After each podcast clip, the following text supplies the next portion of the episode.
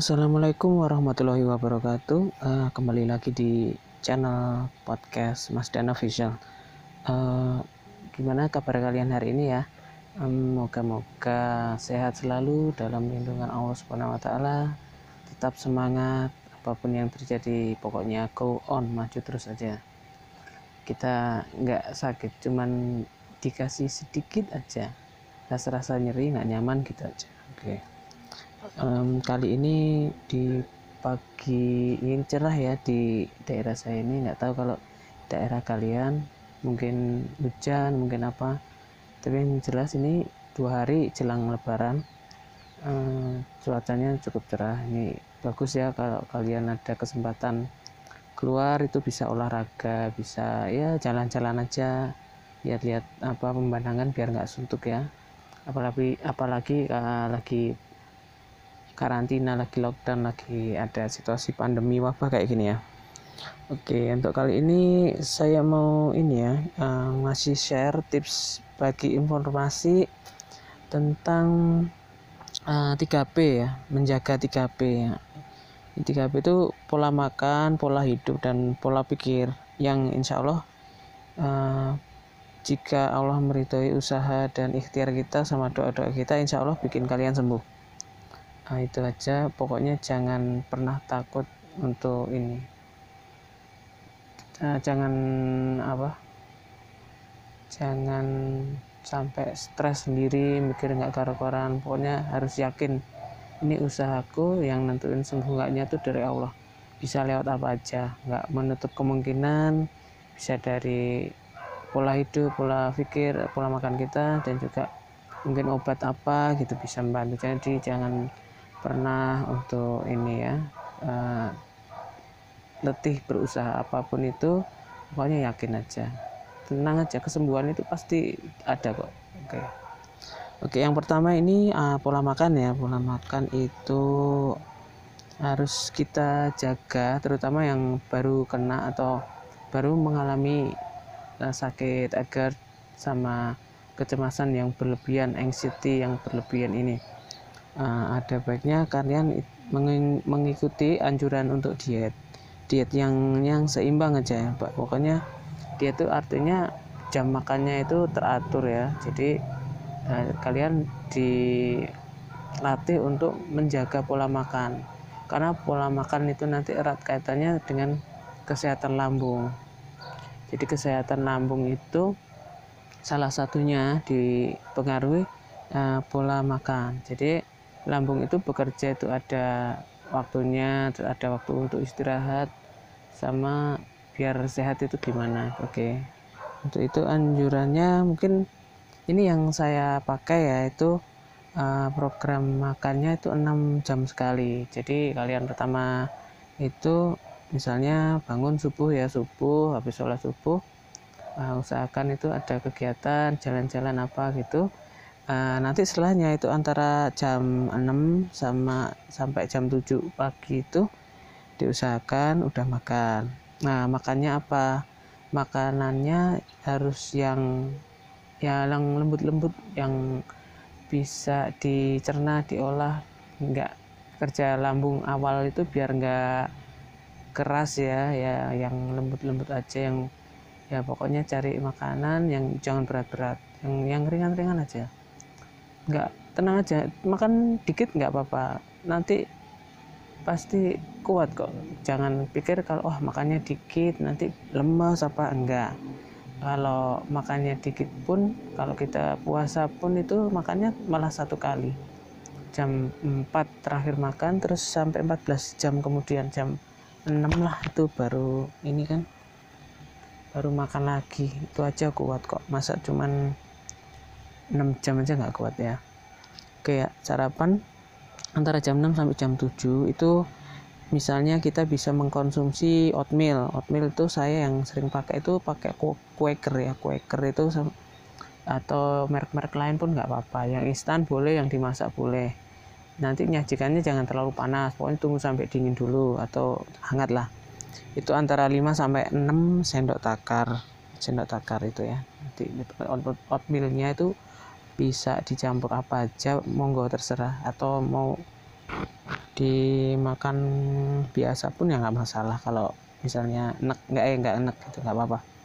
Terus kemudian diusahakan ada susu ya. Susu itu susu yang rendah lemak. Tuh cari di produk-produk apa di online bisa di offline pun bisa. Susu yang rendah lemak. Misalnya kalau saya yang konsumsi itu nah ini ya merek Hilo. Hilo itu ada di labelnya dari kemasannya itu rendah lemak high protein.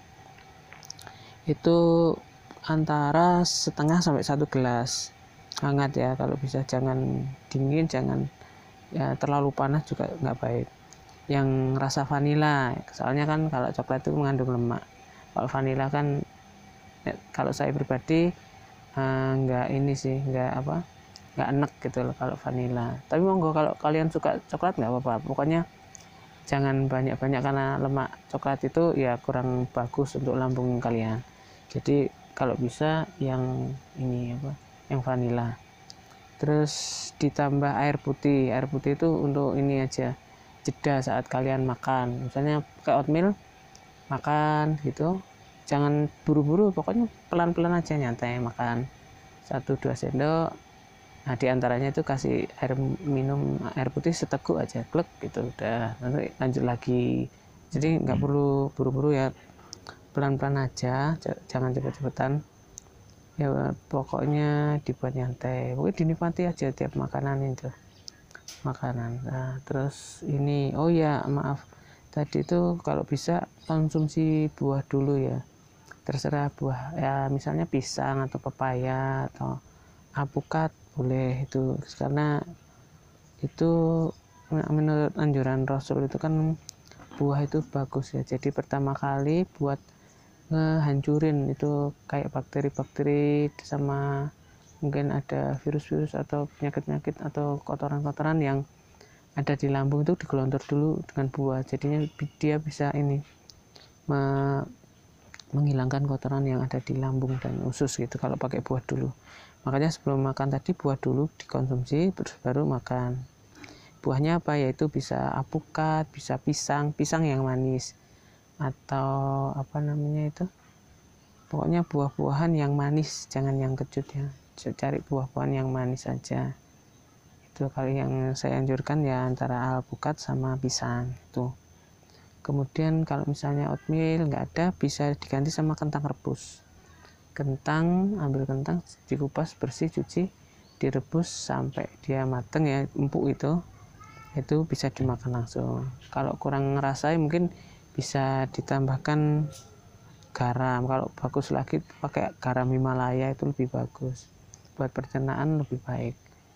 Itu sama roti tawar. Tapi usahakan yang gandum ya soalnya gandum itu baik serat. Kalau roti tawar biasa itu kan ada ragi. Ragi itu pakai pengembang. Pengembangnya itu yaitu kurang bagus. Tapi kalau ada pun ya nggak apa-apa. Asalkan jangan banyak-banyak. Nggak usah banyak-banyak dikit aja. Nanti udah kerasa ini kok apa di tubuh kita tuh terasa. Jadi jangan, jangan khawatir nggak usah makan terlalu banyak. Kalau nggak ada roti tawar bisa pakai ini sa beras merah. Beras merah itu bagus dikonsumsi juga buat kesehatan. Ya antara lain itu bisa dikombinasi boleh atau salah satu yang disuka pun nggak apa-apa ya. Terus kalau misalnya ada sayuran uh, masak sayur pun boleh. Misalnya kayak sayur sop atau sayur apa yang pokoknya yang menghangatkan yang baik bagi kesehatan itu boleh dikonsumsi. Dikit aja soalnya masih pagi nah, itu ya itu pokoknya nah, kita sarapan di jam 6 jam 7 kemudian habis itu stop ya makan selama 2 jam. Misalnya jam 7 ya selesai makan. Nah, berarti itu jam 9 itu boleh makan lagi. Tapi nggak nggak berat ya cuman air putih biskuit apa roti. Roti misalnya roti oat ya oat bits itu ada oat 8 itu biskuit itu boleh roti buah yang boleh buahan yang dianjurkan tadi atau air putih bagus itu. Itu kalau ke rasa lapar. Kan ada yang memang sering merasa lapar uh, bentar-bentar udah kerasa lapar ada. Tapi kalau udah uh, agak membaik itu nanti udah terbiasa. Jadi jam-jam segitu nggak kerasa lapar lagi. Pokoknya kak itu aja. Jadi diusahakan dua jam setelah makan pagi itu baru boleh makan lagi. Makannya pun ya sedikit aja. Oke. Itu pokoknya kalau misalnya mau dikombinasi pakai obat nggak apa-apa. Jam 9 uh, minum obat nanti berarti jam 10 nya itu makan apa dikit gitu aja roti atau roti gandum apa buah atau snack apa gitu. Ya pokoknya ya imbang aja nggak usah banyak-banyak terus jadi diingat-ingat waktunya makan itu ya setelah jam 7 berarti jam 9 gitu aja. Oke yang terus uh, di jam berikutnya itu antara jam 11 sampai jam 1 jam 11 boleh jam 12 boleh jam 1 boleh.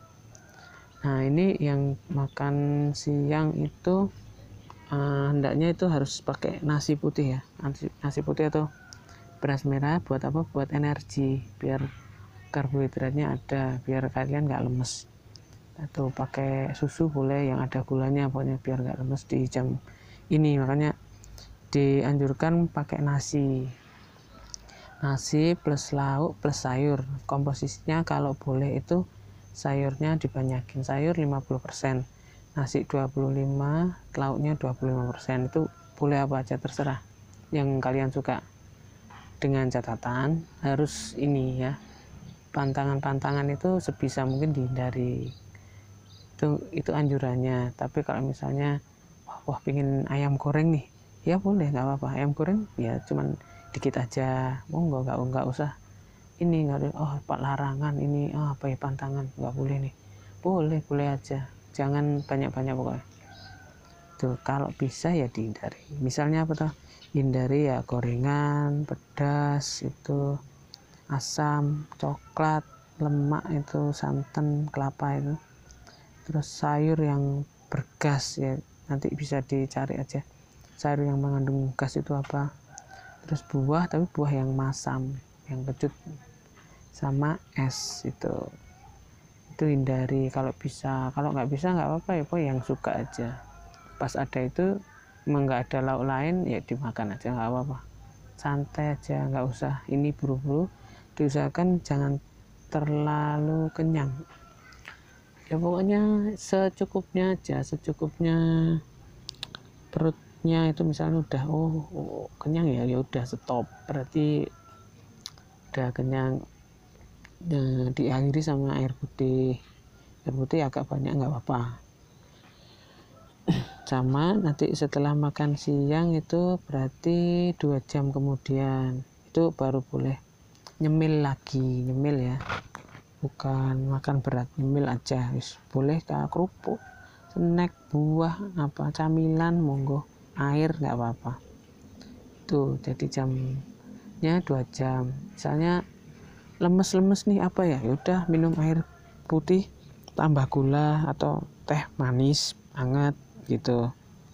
Atau minum susu boleh. Pokoknya nggak berat-berat aja. Camilan oke. Okay. dari jam-jam itu.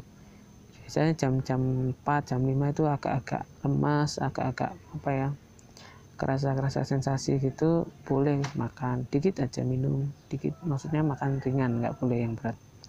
Nah, terus di parsial ketiga yang terakhir itu di jam seanjuran saya tuh antara jam 6 jam 7 itu makan malam terakhir.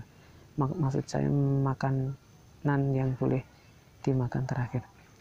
Itu porsinya sama sedikit aja tapi gizinya terpenuhi ya. Sama kayak kalau sarapan itu boleh pakai oat bisa pakai roti kentang apa sayur. Nah, kalau bisa sih jangan nasi pokoknya yang lembut-lembut aja. Soalnya biar lambungnya nyernanya nggak terlalu berat waktu kita mau istirahat mau tidur.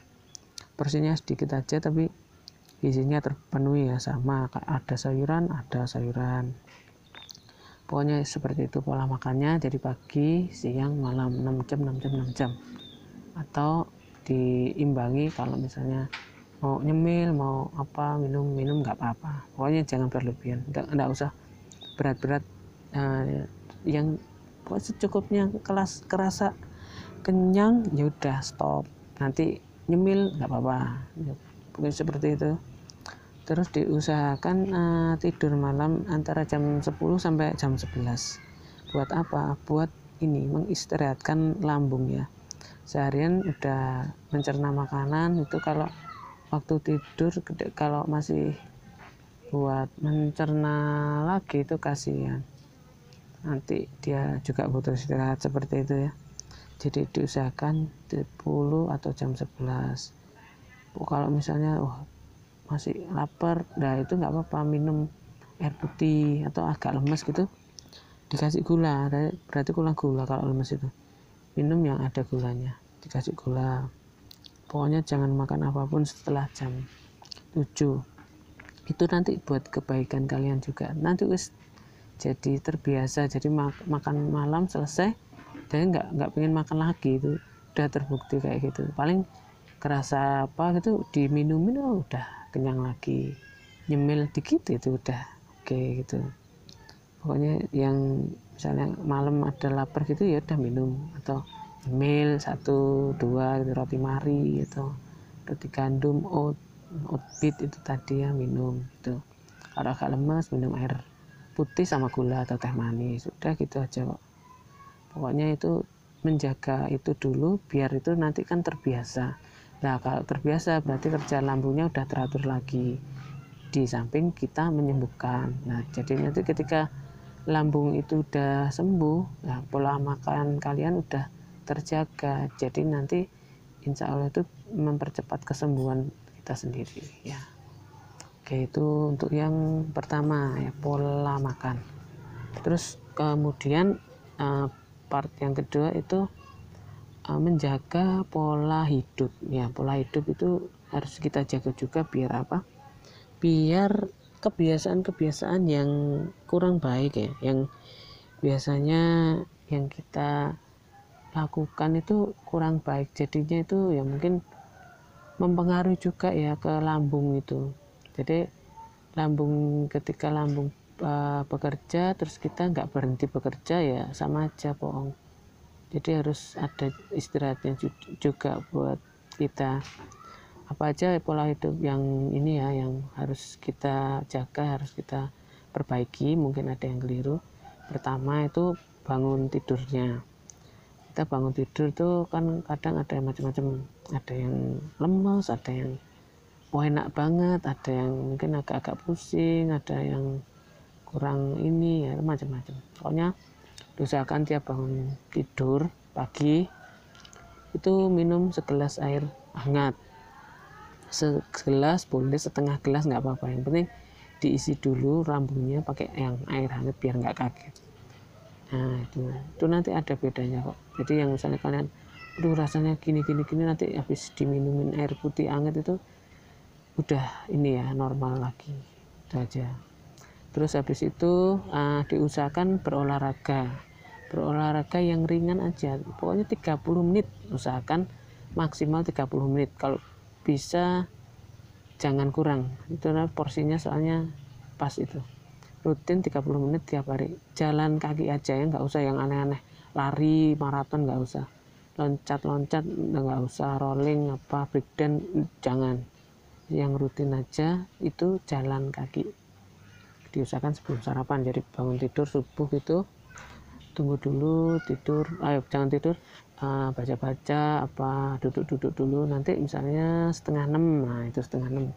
Setengah enam kita jalan ke mana? Ke depan atau muter-muter rumah ke pinggir-pinggir jalan ke lapangan. Terus sambil membawa uh, jam tangan apa bawa HP itu sambil jalan aja. Nanti 30 menit jam 6 ya berarti sekitaran jam 6 udah balik. Istirahat dulu setengah jam lah. Nanti setengah 7 baru sarapan kayak gitu. Pokoknya yang rutin yang biar tubuh itu harus ada banyak geraknya. Jadi jangan stay di dalam rumah di kamar aja. Pokoknya cari apalah jalan ke mana. Muter-muter 200 kali ngelilingin halaman nggak apa-apa nanti nggak kerasa. Itu jalan jalan pokoknya digerakkan aja tubuhnya jalan-jalan ada nggak ada matahari diusahakan jalan. Apalagi kalau udah ada sinar matahari itu wah bagus banget itu. Vitamin D-nya itu sangat diperlukan juga. Baik ya kita bersahabat banget dengan yang namanya sinar matahari karena bikin anget tubuh kalian. Dan hindari kalau terlalu dingin tuh jangan keluar soalnya nggak baik. Misalnya pagi hujan gitu jangan keluar. Mendung gitu boleh keluar tapi pakai jaket apa gitu. Cari keringat biar uh, sirkulasi pembuangan apa kotoran-kotoran detox segala macam itu lancar. Usahakan pagi terutama kalau udah ada sinar matahari bagus banget. Nanti habis sarapan uh, misalnya jam 8 atau jam 9 itu masih ketemu sinar matahari itu manfaatkan aja sebanyak-banyaknya. Buat kegiatan di luar berkebun apa membersihkan apa hobi apa misal punya hobi di ini diikutin aja terus di dibuat kesibukan sukanya apa masa apa jemur pakaian boleh bercocok tanam itu ada yang Eh, rumput-rumput tinggi itu dicabutin saya kayak gitu bersihin apa atau bersihin motor nyuci-nyuci motor monggo silahkan nggak apa-apa. Ini kesibukan di luar ruangan pas. Kebetulan ada sinar matahari ini panas banget enak. Kalau kita lagi cuaca kayak gini tuh wow, nyaman sekali buat kita itu. Sugesti juga itu ya bagus itu. Kita nggak mikirin yang sakit-sakit ini wis pokoknya buat kesibukan aja insya Allah nanti hilang sendiri nggak terasa itu. Jangan dihiraukan pokoknya kita bikin kesibukan aja.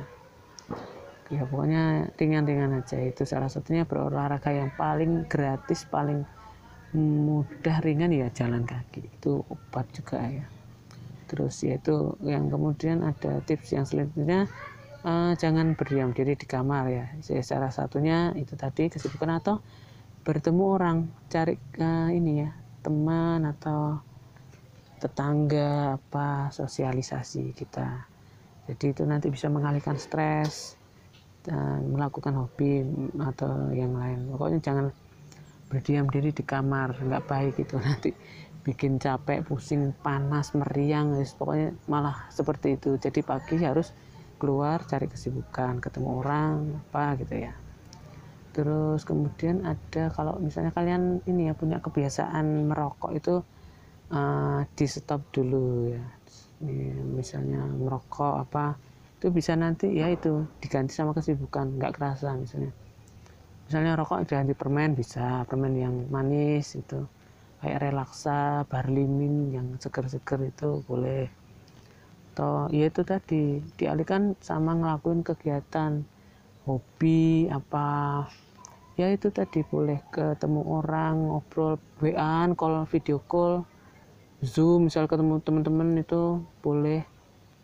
WA video monggo. Atau telepon biasa atau ngobrol aja. Pokoknya jangan di kamar jangan berdiam diri.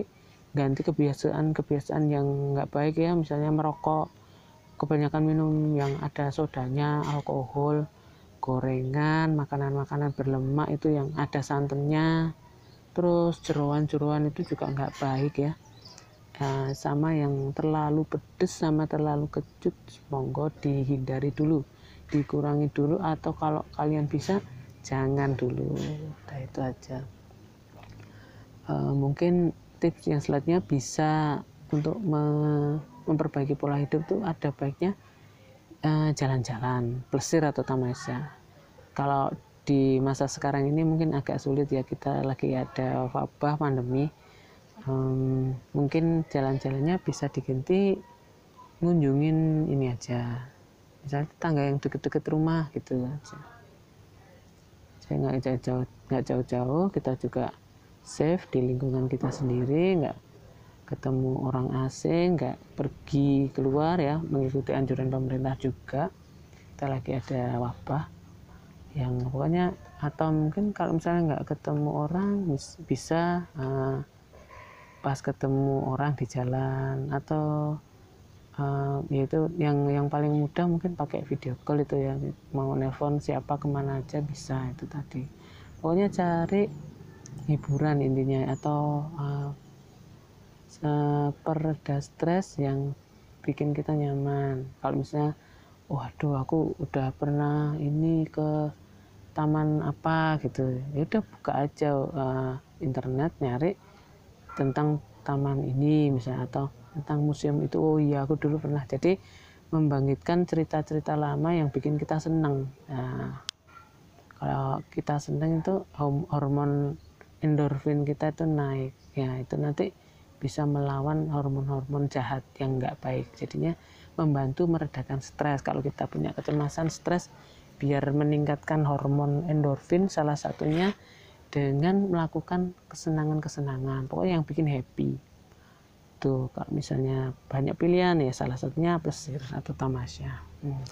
terus um, ada tips yang bagus juga itu jangan berlebihan ya dalam bekerja boleh kita melakukan uh, kegiatan atau kerjaan itu monggo jadi biar ini kan uh, mengalihkan rasa stres, rasa sensasi sakit, apa gejala-gejala itu ya.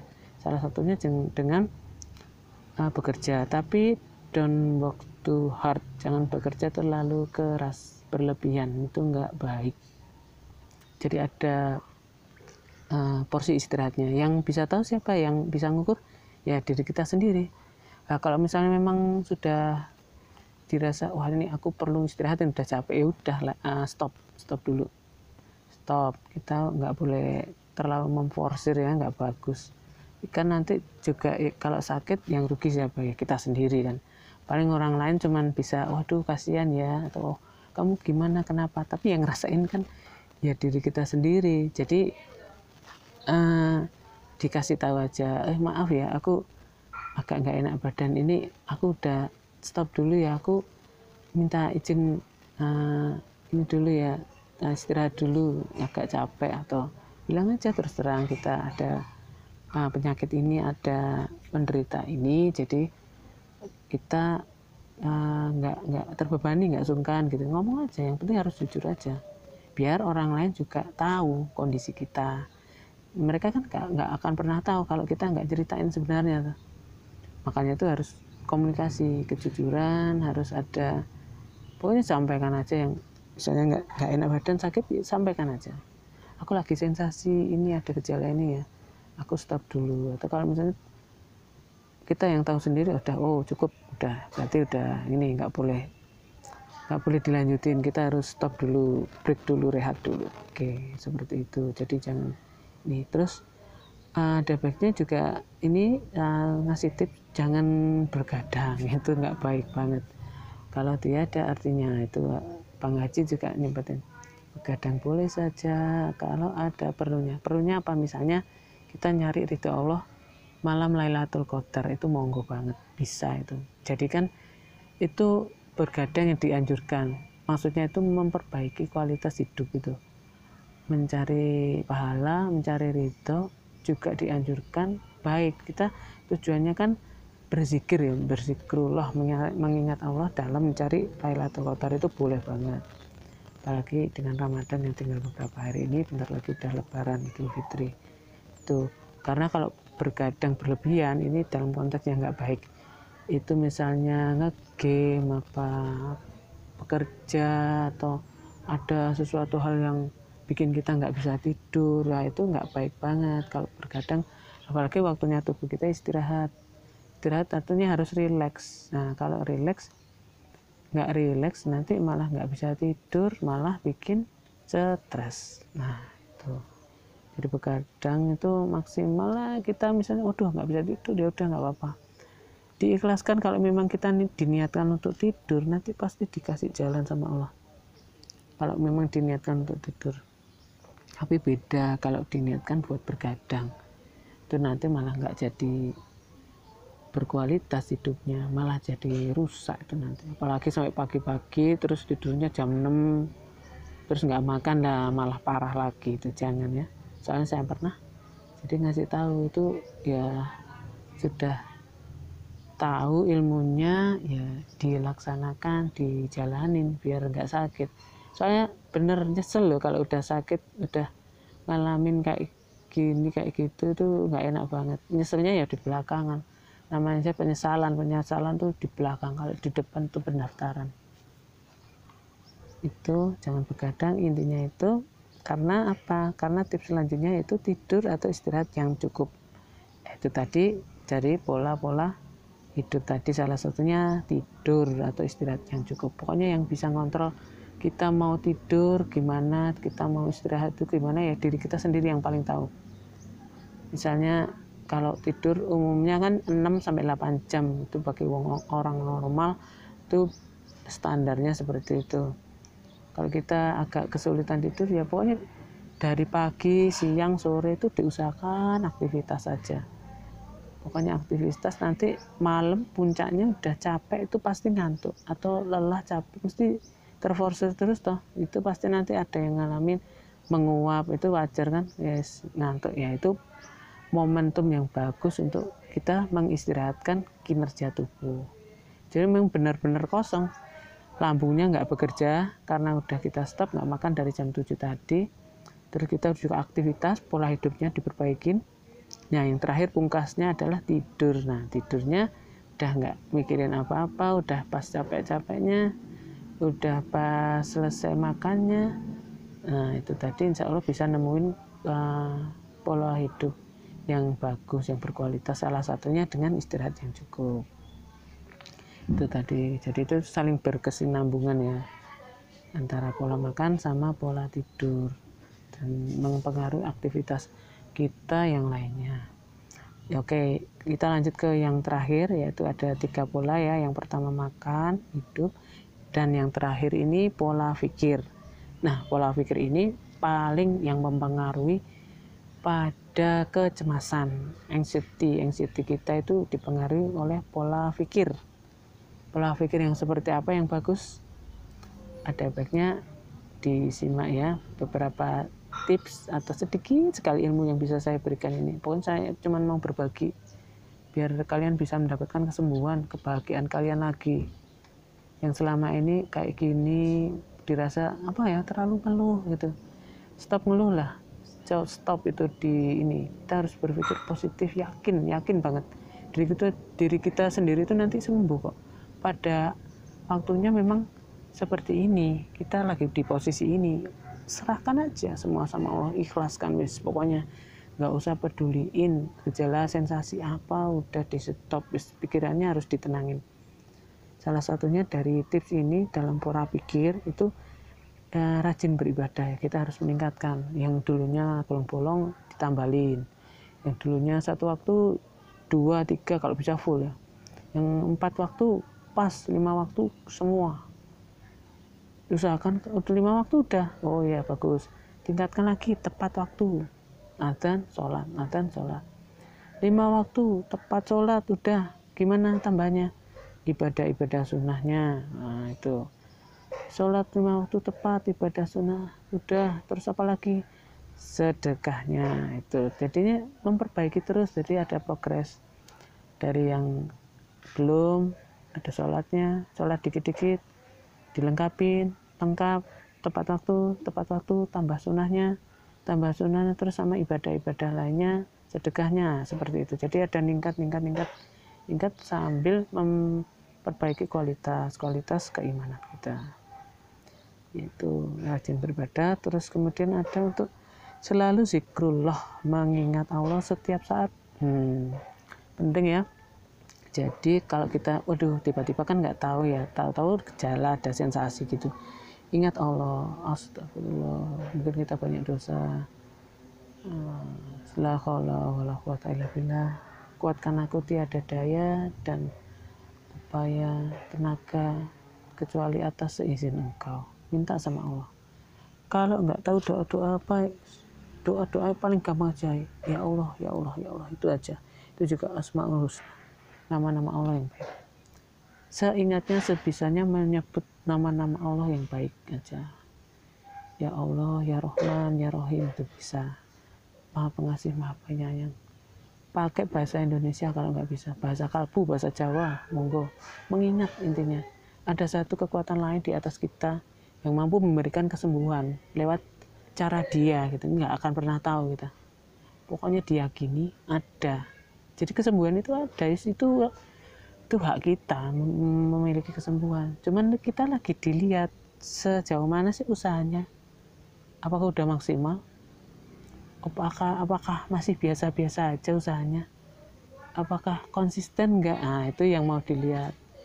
Biar dia bisa menilai oh, oke okay. ini kamu waktunya sembuh nih. Ya udah nanti dikasih kesembuhan. Gitu aja. Jadi mikirnya harus baik-baik. Suudon aja kalau main lagi kayak gini nggak apa-apa. Udah nggak usah mikir aduh kok nggak sembuh-sembuh ini? Gimana ini? Lama banget ya sembuhnya. Aku minum obat ini sembuh besoknya kambuh. Nggak usah khawatir nggak usah dipikirkan. Memang lagi seperti itu. Itu yang ngalamin itu nggak cuman kita sendirian banyak di di Indonesia di luar negeri sama banyak gejalanya yang seperti ini tuh banyak. Teman-teman kita tuh banyak teman-teman kalian itu tersebar luas di seluruh Indonesia itu ada. Nggak usah khawatir nggak kita sendirian. Kita juga masih punya teman ada keluarga nah, sama satu lagi tuh ada Allah. Udah gitu aja. Oke teman-teman tips selanjutnya dalam memperbaiki kualitas pola pikir itu ini ya. Ini juga penting. Hindari grup WA berita TV koran tentang penyakit. Nggak usah cari-cari info di internet tentang penyakit. Tanyanya pada yang ahli itu aja kalau misalnya kita wis kebablasan ketemu apa ya udah subjeknya apa stop sampai di situ. Kalau misalnya oh, pengen tahu GERD GERD itu apa sih? Anxiety itu apa sih? Ya udah sampai itu selesai baca udah ganti yang lain. Nah kayak gitu. Kita udah tahu ya udah masuk di pikiran kita udah itu aja. Jadi paling enggak tuh kalian tahu memahami diri kalian dulu. Oh gitu seperti ini ini yang terjadi pada saya anxiety itu kayak gini ini yang terjadi pada saya. Nanti gitu aja dulu. Nanti tentang apa-apanya nggak usah. Itu perlunya tanyanya ke dokter karena lebih ahli. Beliau yang lebih profesional memang di bidangnya.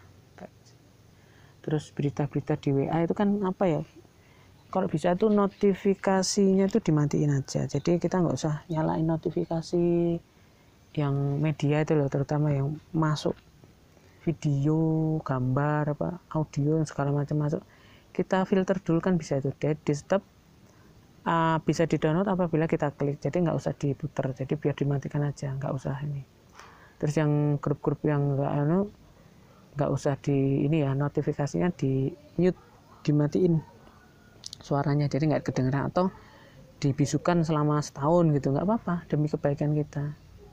Grup itu ya terutama paling ini. Kalau japri mungkin kita personal. Monggo nggak apa-apa. Tapi kalau bisa jangan bahas penyakit. Tentang corona tentang penyakit kematian kesedihan curhatan.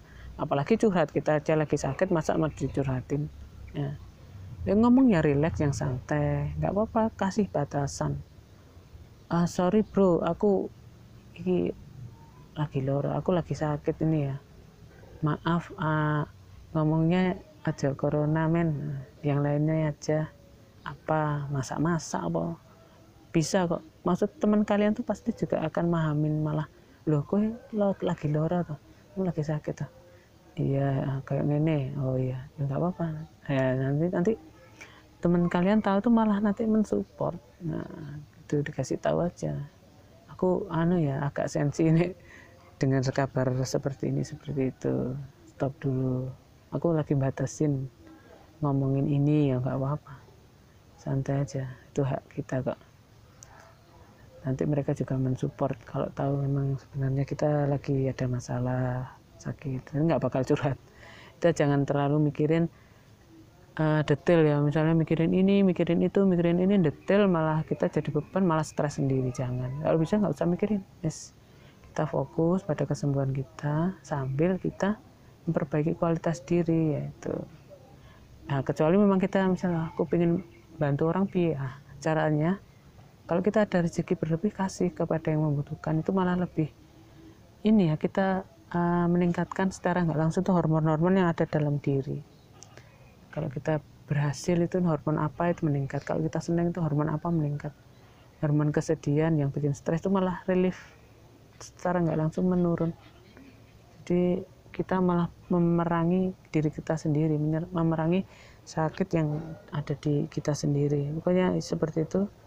Yang yang penting-penting nggak usah skip skip dilewatin lewatin ya yang nggak perlu nggak perlu yang cari tahu yang berita yang nggak baik-baik terus pokoknya dihindari seperti itu oke okay. terus yakin bahwa ini bukan penyakit yang berbahaya hanya sensasinya aja yang berlebihan pasrahkan aja karena kemarin-kemarin juga kita kan udah ngalamin ya nggak satu hari dua hari mungkin ada yang udah berbulan ada yang berminggu. Jadi kan sama sebenarnya sensasinya ya kayak gitu toh. Toh juga di hari berikutnya ya hilang ada terus muncul lagi. Nggak nggak tiap hari kan nggak sakitnya di situ aja sama aja terus terusan aja nggak sembuh. Kan ada naik turunnya ada fluktuasinya. Saya kita nemuin itu itu memang sensasi aja karena kita belum sehat. Itu aja mikirnya. Jadi mikirnya positif toh jangan jangan merasa tambah parah enggak. Pasrahkan aja. Kemarin juga kayak gitu kok. Sekarang hilang loh kayak gitu aja. Oh berarti ini cuma bohong-bohongan. Kita cuma dibodohin sama penyakit kok. Kalau kita berani ngelawan kalau kita yakin ya imun kita naik autoimunnya naik kita jadi kuat kita jadi bersemangat kita jadi berpikiran positif sugesti positif positif masuk. Jadi ini masih nanti kalau masuk masuk bagus nanti semakin memperbaiki ya diri kita jadi lebih sehat seger bersemangat. Nah fokus. Nah salah satunya salah satunya kan itu ya. Jangan merasa sendiri kalau bisa ngajak ngobrol orang. Cari hal-hal yang menyenangkan. Ustaz nggak usah dipikirin kapan sembuh dibuat santai se let it flow ya. Pokoknya mengalir aja sambil cari yang baik-baik cari bagaimana kita bisa berbuat kebaikan sama orang lain juga pokoknya situ dan jangan takut mati karena takut mati yang rugi siapa? Diri kita sendiri. Itu kan cuma cemas. Anxiety yang berlebihan kita khawatir jadi cemas akhirnya malah bikin kita drop down stres nggak karu-karuan jangan yang menentukan kamu mati sekarang besok lusa tahun depan minggu depan itu cuman Allah. Nggak usah mendahuluin. Aduh kayak gini apa? Aduh sakit ini ini itu. Kok kayak gini ya rasanya mati nih mungkin? Nggak usah. Itu mendahului takdir namanya. Nggak baik. Pasrahkan aja. Nggak bakal mati kok. Itu sensasi. Cuman ah sampai. Pengalian sama penyakitnya itu cuma dialihkan di situ yakin aja sebisa mungkin pola pikir kita baik pola hidup kita baik sama pola makan. Nah itu tadi mempercepat. Bukan hanya lambungnya aja nanti yang lain-lainnya pun juga kalau ketemu pola-pola bagus kayak gini semuanya meningkat. Kinerja lambung bagus sehat paru-parunya, jantungnya, apalagi liver, ususnya, semuanya baik, insya Allah kayak gitu. Apalagi kalau kita konsumsi apa pun sebelum makan, pakai kalimat Allah, Bismillahirrahmanirrahim, Bismillahirrahmanirrahim, apa kita berdoa dulu, itu malah lebih baik. Jadi benar-benar bersyukur dengan apa pun yang diberikan Allah sama kita. Dengan lebih banyak bersyukur itu mem mempermudah kita ya untuk mengetahui lebih banyak atau mensyukuri lebih banyak nikmat-nikmat yang Allah berikan kepada kita saat kita sakit atau saat-saat kita tahu atau kita mengenang sebelum sakit kayak gitu aja. Pokoknya semuanya intinya memperbaiki pola kita yang dimakan di masa datang itu biar lebih bagus lagi ya. Oke teman-teman gitu aja dulu tiga pola dalam hidup kita yang harus diperbaiki agar penyakit GERD dan anxiety yang kita alami sekarang itu bisa berangsur pulih ya. Jangan jangan mudah menyerah tetap semangat tetap berusaha ikhtiar dan berdoa dan berusaha dan ikhlaskan. Pasrahkan semuanya mensyukuri semua yang ada usahakan untuk selalu bersosialisasi sama orang membantu orang lain di kapan pun kita bisa. Itu aja. Oke, sekian dulu. Sekian dulu tips-tips ya dari saya. Mungkin sedikit aja semoga bermanfaat buat kita semua ya. Oke, saya akhiri dulu. Wassalamualaikum warahmatullahi wabarakatuh.